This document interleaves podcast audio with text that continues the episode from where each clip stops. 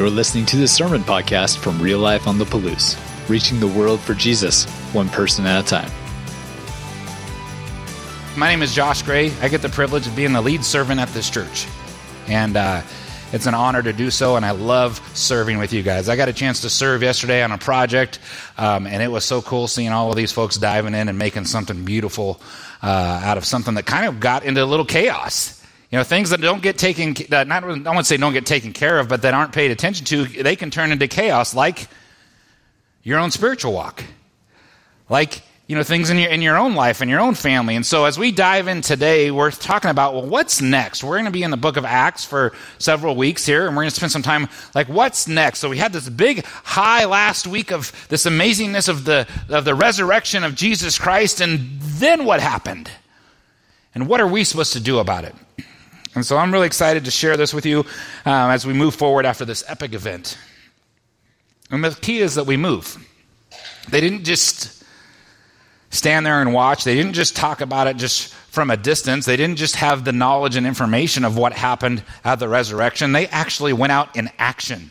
Peter was in Jerusalem, and he was doing amazing things in Jerusalem, working with the, Jews there and talking about uh, this Jesus as Messiah.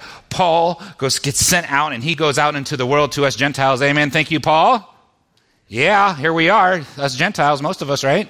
And he goes out and he shares this news, and they were active. And I find it very interesting that that is exactly how God chooses to do what he wants to do in this world as He chooses to use each one of you and I. He wants you and I to represent Him to the world. And it's an honor. And so we're all called to be on that journey. And one of the things I see that happens immediately after this is this idea of empowerment. God re- unleashes an army onto the world with not an army with swords and spears and all these things, but an army with the heart to serve, an army with the, with the desire to put someone else in front of themselves. To, to have us model and follow after like what it looks like to be a, a lead servant. This idea that things were in chaos. And he uses you and I to bring them back into order. And he is still doing that today. We are going from chaos to order, from chaos to order. I make a mess of my life, and God helps me get back into the right, right relationship with him. Somebody else makes a mess of their life, and we help them get back into the right relationship with God over and over, whoops, and over. So, empowerment, it's, it's one of the values that we have at this church that we're here to empower people. We're here to equip the saints. You've heard this phrase over and over again. And that is what we're called to do. It's not about uh, the building. It's not about the pastor. It's not about those things. It's about you being empowered and understanding God's word and being excited enough to get up out of here and to go out and do things like we did yesterday, like you do every day in your workplace. Empowerment, bringing the good news about the kingdom of God and the work of Jesus Christ to the world, is not reserved for just vocational ministers. Peter writes about it in the priesthood of every believer, 1 Peter 2 9. He, he, he writes about the, these things and what does it look like to, to be empowering people, to be, to be these living stones. I wanted to read this, not in your notes. Uh, this is in first, uh, 1 Peter chapter 2, verse 4. I'll read the whole section here for you. So let's, let's read God's word together.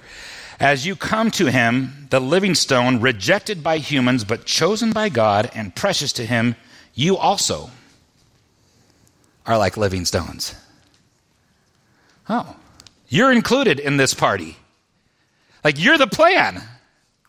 You're the plan to tell the world about Jesus. Like, sometimes I'm like, Are you sure, God? Are you sure you want to use? No, like, we're the plan. We're the living stones. And we're being built into a spiritual house. We are being built into a spiritual house. This church is changing and molding, and we're growing with each other, and we're kind of stubbing our toes and stepping on each other on occasion, but we're doing it with a great ambition to change our community, to let them see what God could look like as his people serve and love to be a holy priesthood offering spiritual sacrifices acceptable to God through Jesus Christ. For in Scripture it says, See, I lay a stone in Zion, a chosen and precious cornerstone. And the one who trusts in him will never be put to shame. I put my faith in Jesus.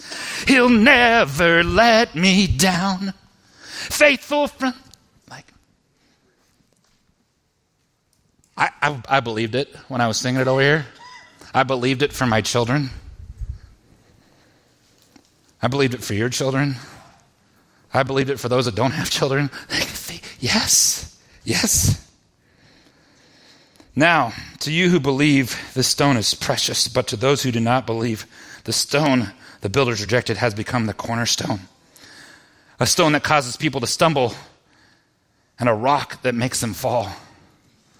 Life is not good without Jesus, it is incomplete. My self serving never made me happy.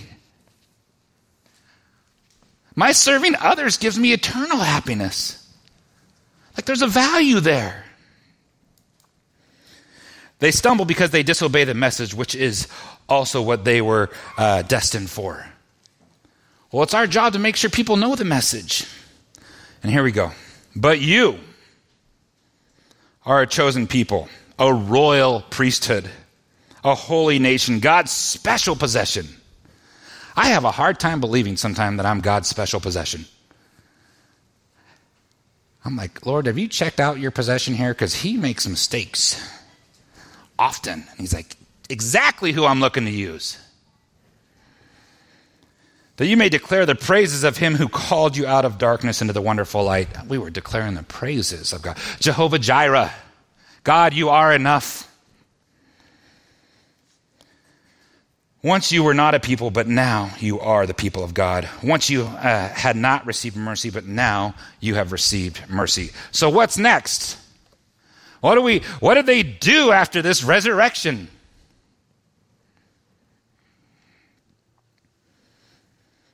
They were unleashed. And you're unleashed. Some of you know that, and some of you don't know that you're unleashed. You're like, I am? Oh. Well, then, what do I do now that I'm unleashed? See, God has been empowering his people for a long time. Read the scriptures.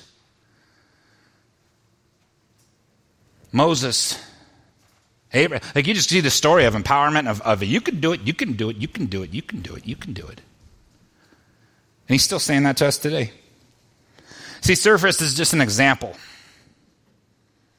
of our desire to show the world who our God is. Our God does stuff like that. They take, he takes his time, his energy, his effort, and his treasure and invests it into things to bring things that are in chaos back into order. It's not an event, it's a lifestyle. My hope is that it becomes a lifestyle in our church, that we're like, yep, that's what we do. A lifestyle of partnering with God to bring the world back together this idea of chaos and shalom coming back together, disorder to order, making things right. I noticed this on our project yesterday. So we got the privilege of working at uh, Palouse Cares, which, can you think about the work that they do inside those walls? Someone comes to them, and their life may be in chaos. Maybe they had an unplanned pregnancy. And there's other options for them, but somehow this option is available for them. And they go into those walls, and you know what they receive when they walk in there? They receive hope. They receive unconditional love. They get good advice that you and I, as Christians, would probably agree with. They get clothes. They get taken care of. Like this organization is an amazing organization, and what they do inside of those walls is giving life.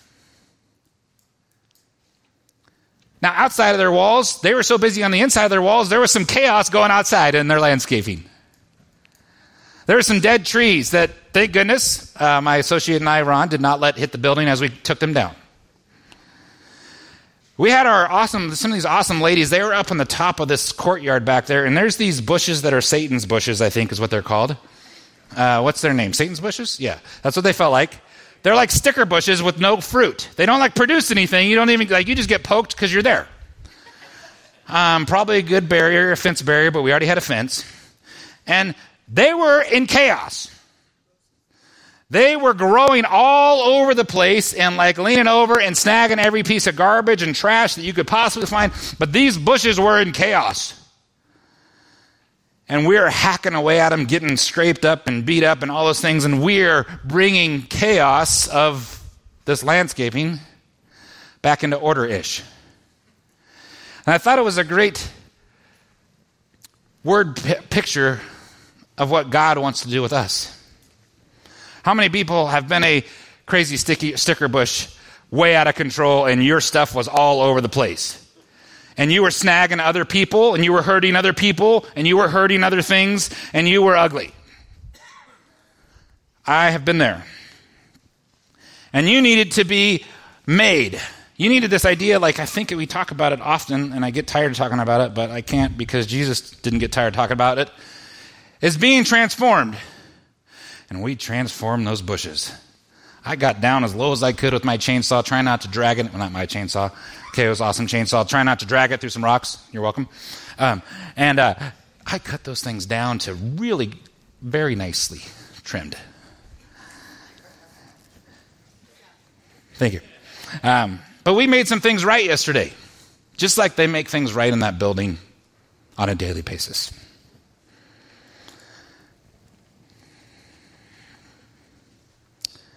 See, Jesus says he's exiting. He spends time, he goes off for 40 days, but one of the things that he's exiting on is he wants to give instructions. And so we talk about this often, Matthew 28, the Great Commission. Then the 11 disciples went to Galilee, to the mountainside where Jesus had told them to go. When they saw him, he, they uh, worshiped him, but some doubted. Then Jesus came to them and said, All authority in heaven and earth has been given to me. Therefore, go and really, it's as you are going. As you are going in your life, like everywhere you go, what you're doing, your job, your team that you're coaching, your, the people that are around you, your family, everywhere that you are going, as you are going, make disciples of all nations. Baptizing them in the name of the Father and the Son and the Holy Spirit, and teaching them to obey everything I have commanded you, and surely I'm with you to the very end of the age. I know, we've heard about this before. We've talked about this a lot. And we're not going to stop talking about it because that's what we're called to do. How many people know what a disciple is? Right? You have a definition, right? We have a definition of it. How many people would say, like, yep, that's me. I am a total disciple maker. Like, I, I wake up thinking about discipleship because that's what Jesus commanded me to. Not, not always, right? So we're going to keep focusing on what it looks like to be and make disciples of Jesus, the way that Jesus did, his methods, his ways. So, what they recognize, Peter recognizes in Acts uh, 1 uh, 15 through 26, is he recognizes that there's some empowerment needed. They were missing a player who was at a field when he took his own life because of his betrayal. So, they were missing somebody. So, they found, and they, what it says is they, it says that he prayed. They prayed and then they cast lots, and the Lord rolled the dice on Matthias. And they empowered him to be a disciple, to have the 12, tri- 12 which would mean a lot in the Jewish world, but 12 disciples, thinking about the 12 tribes, to, to go out into the world. So empowerment happened immediately after this. See, the church needed leadership then. It was in a little bit of a disarray. They t- had to take some time to figure out what does this look like? Where is Jesus? Did he really write? And he appeared to people for over 40 days. So the church needed leadership then. The church needs leadership now. And the church is going to need leadership after you and I are gone. And so, what does this look like, this leadership? Well, it looks like yesterday. What does leadership look like at our church? Some of you have heard this phrase you got to be fat. It's the acronym faithful, available, and teachable. Well, faithful to what? Attending to the needs of the body. Well, who's the body? You are. You have the gifts to take care of some needs in this body, and are we connected enough to know what those needs are? Prayer, reading, your Bible, fasting, giving, all of those things, being faithful in all of those things. You matter. Being available, well, being available where? To serve and to be served. How many people do not always like to be served? You can be honest here. You're kind of like, I don't really like to owe anybody anything and like it's really uncomfortable. If I were, if the whole church were to come to your house and knock out every project that you have, how many people would be like, eh, wait, I don't know how to respond to that. To be available on Sunday, to be involved in our life groups and being in the discipleship relationships. One of our awesome gals last week, she's like, I was talking to her after church, and she's like, I wasn't bored of your sermon, I was just really tired. Did you see me yawning? And I can't see hardly anything. Did you see me yawning? I'm like, no, I didn't see you yawning, but I know why you were tired. Because you got here at 6 a.m. and you made coffee from 6 a.m. until you were some coffee drinking machines last week. We went through some coffee like nobody's business, and she was here at 6 a.m. making coffee. Church didn't start till 8 last week, right? She's one of the last ones leaving. Of course you were tired. You were here at 6 a.m. You were very available. And being teachable, how? Well, you got to be teachable to the guy who's teaching up here. No, you got to be teachable to what God is revealing to you in your life to move you closer to Him. That's what you have to be teachable to. What is He asking you to do? Where is He asking you to be involved? Is it here? Cool. If it's not, let's go find it. See, this idea of leadership and future leadership, that comes from making disciples. That's why we are a disciple making church. Now, I value personally, as a lead pastor, giving people the opportunity to serve. I was raised in a church at 20 that immediately I was given an opportunity to serve. Because it's not about coming to a club or a building or those type of things uh, that's, that's beneficial it's beneficial for all of us. So i'm big on this empowerment idea. You'll see young pastors preaching like logan up here. Yeah. You know why? Because those guys are the future.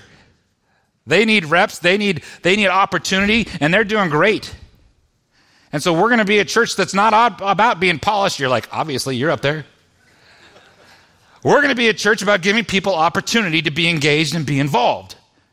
This is an uncomfortable church to just, you can just come in here and hang out. But like that, you're not, you're not going to get the more that God has for you. We're going to give you the opportunity to be an usher, to be a greeter. To, I got somebody today, there was a gal who was here today earlier, and I was like, and she came back, she came back out, and then we were folding bulletins, and you know what I said? I'm like, yo, you want to fold bulletins? She's like, Okay. Like, opportunity to serve. Here you are. You're, you're a bulletin folder today. And so this church isn't about a show. We have great music. We have passionate teachers who are working hard. But we're about giving people opportunity, places to play. Well, where else could I get involved? Well, children's is great. By the way, they did so awesome last week. They did so. How many anybody in here serve in children's ministry? Thank you, thank you, thank you, thank you, thank you, thank you, thank you. A million thank yous. How about life or youth? I like to call them the future. Middle school to high school. I have such a desire to make sure Logan has everything that he needs to love our middle schoolers and high schoolers. I won't get into it, but there is an all out attack on those guys. I have more about to say that. I have more to say about that later, but what a great place to be involved. What a great place to be involved. And I love it that we have a lot of young folks that are involved in there, folks that are in our college age or helping out, but like we could use some old guys like me involved in that ministry, serving in that ministry, understanding that generation.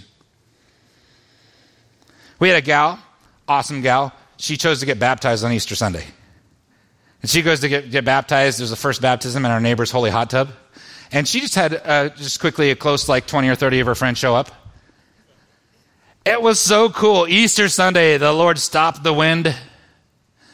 Where I live, it's windy. Stopped it. And like she was able to get baptized and put a stake in the ground in front of her friends. So, how about our, our young adults? That's a battlefield worth being on. How about our life groups? You know, our life groups are designed specifically for three different places to play. So we have the leader, the facilitators, and then we have their apprentice, the people that they are discipling and training. And then we have a host home. So that's six positions if they're couples, six people that have an opportunity to play, times 27, 5, somewhere in there, 25 life groups. That's a place to play. Restoration night. That is the gold of this church. That is the most beautiful thing. When they have testimony night or graduation night, I will maim, kill, drag myself here to be here to hear that. Those nights have tied some knots in a good way in your pastor's heart to hold on for this ride. To see people overcoming times when I was like, I don't know if, I'm, Lord, I'm not sure. And I see something happen up here. I'm like, okay, you got me. I'm in again. I'm back in. There's places to serve on restoration night. Men's and women's connecting people monthly. Ushers, greeters, coffee, all of those things. Sound, tech, lighting. Those guys are so amazing.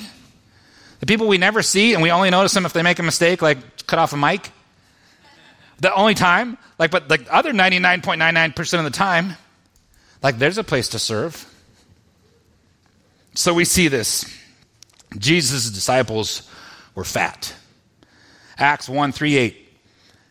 After his suffering, he presented himself to them and gave many convincing proofs that he was alive, like he was there.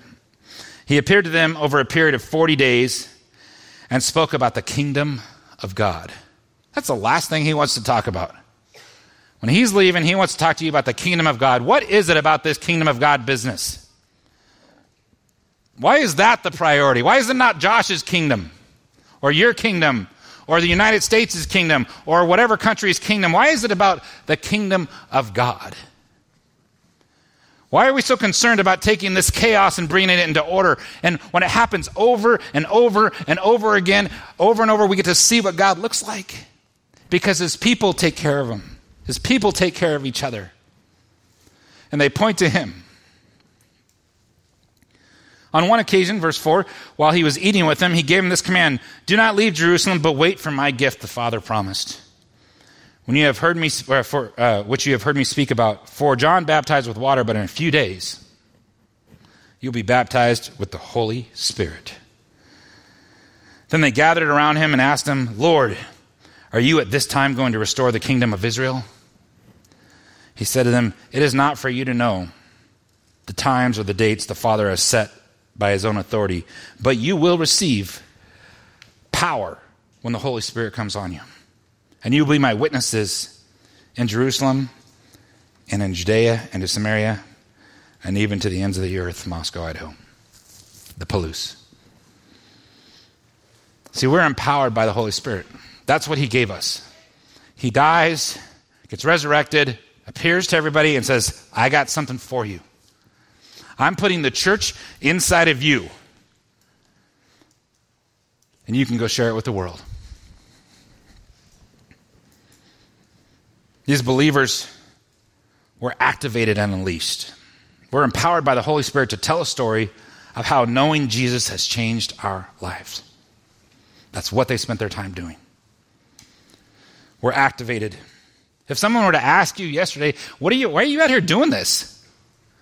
What are you doing at this school? What are you doing at this nursing home?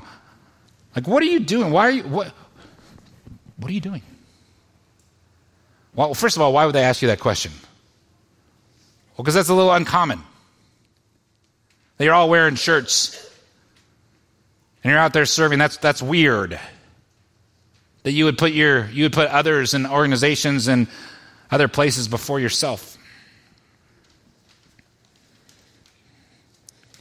see there's a realized need and we know that there's more realized needs we know we didn't do it all yesterday the god i serve sees and hears the needs of his people. And he gives others the opportunity to take care of those needs. And i love serving others because i've been served greatly by jesus christ. Not just on the cross, but by receiving the gift of God's Holy Spirit inside of me that guides me and changes me when I listen to it, which I'm working on.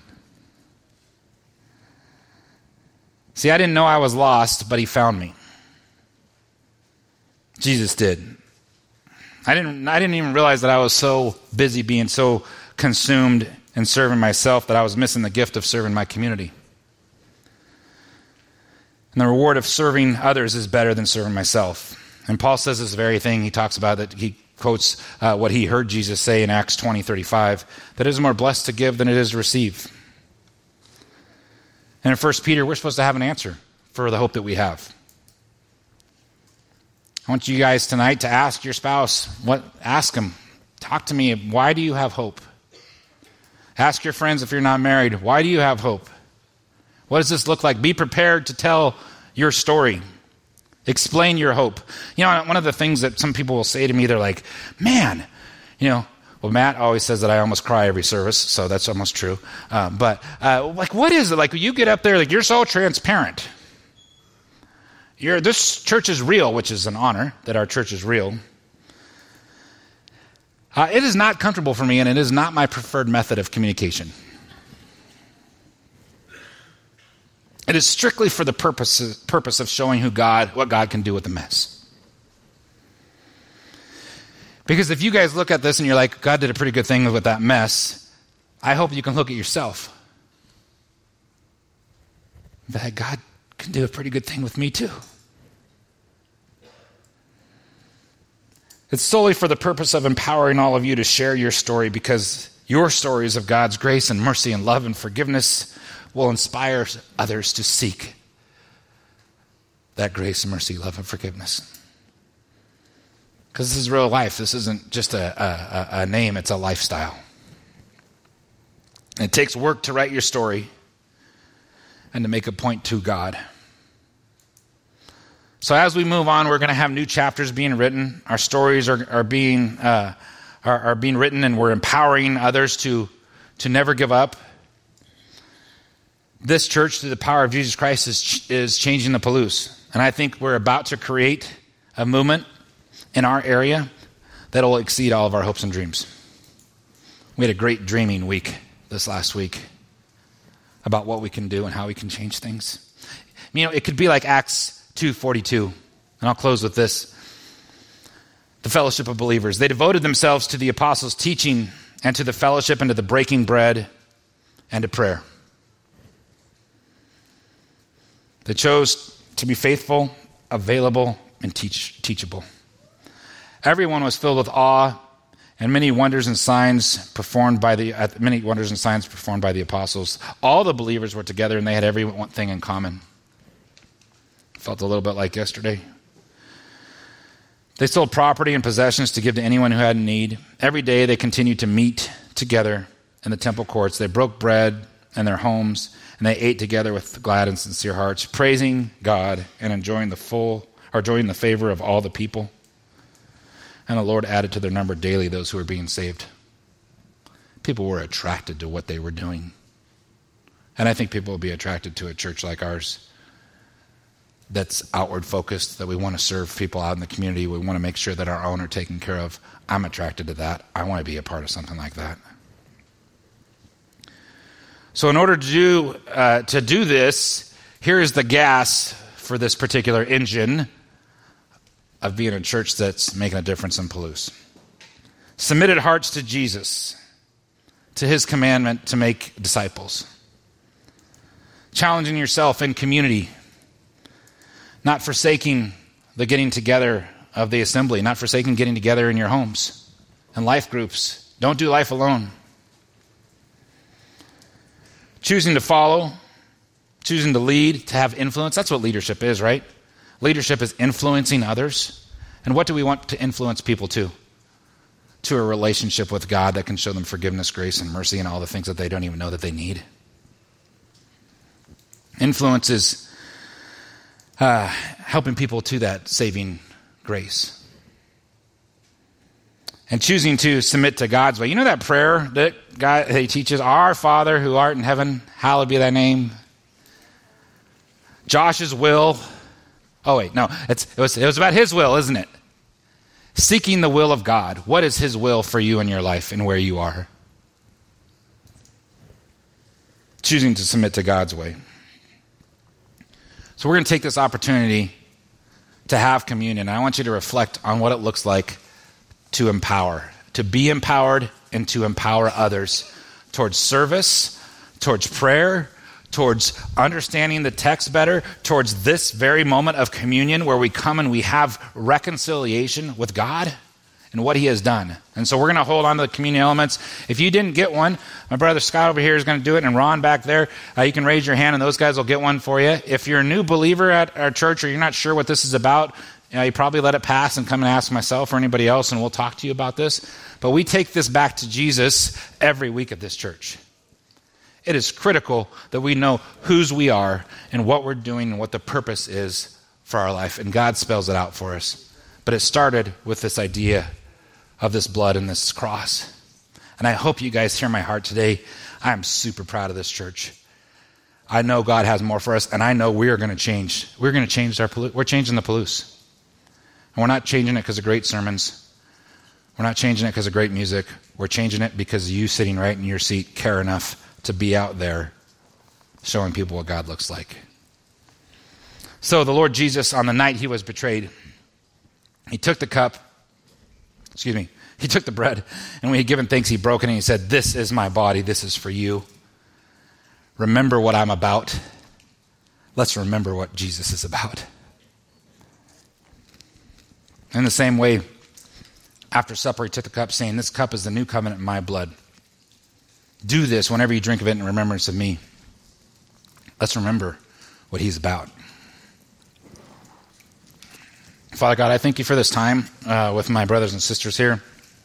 I ask, Lord, that they would leave here feeling empowered empowered by the music, empowered by worshiping you, empowered by their relationships with the people they're sitting next to, and that they feel the call, Lord, to empower others and to share their story and to be bold about who Jesus is in their life.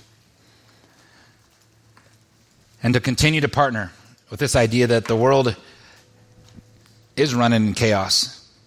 And God chose us to unleash us on the world to help bring it back into order. And that order is the saving knowledge of Jesus Christ. So I just ask that upon this body and this church. Help us to do that in Jesus' name. Amen. Thanks for checking out this message from Real Life. You can find out more about us by visiting liferotp.com and connecting with us on Facebook and Instagram. Until next time, have a great week.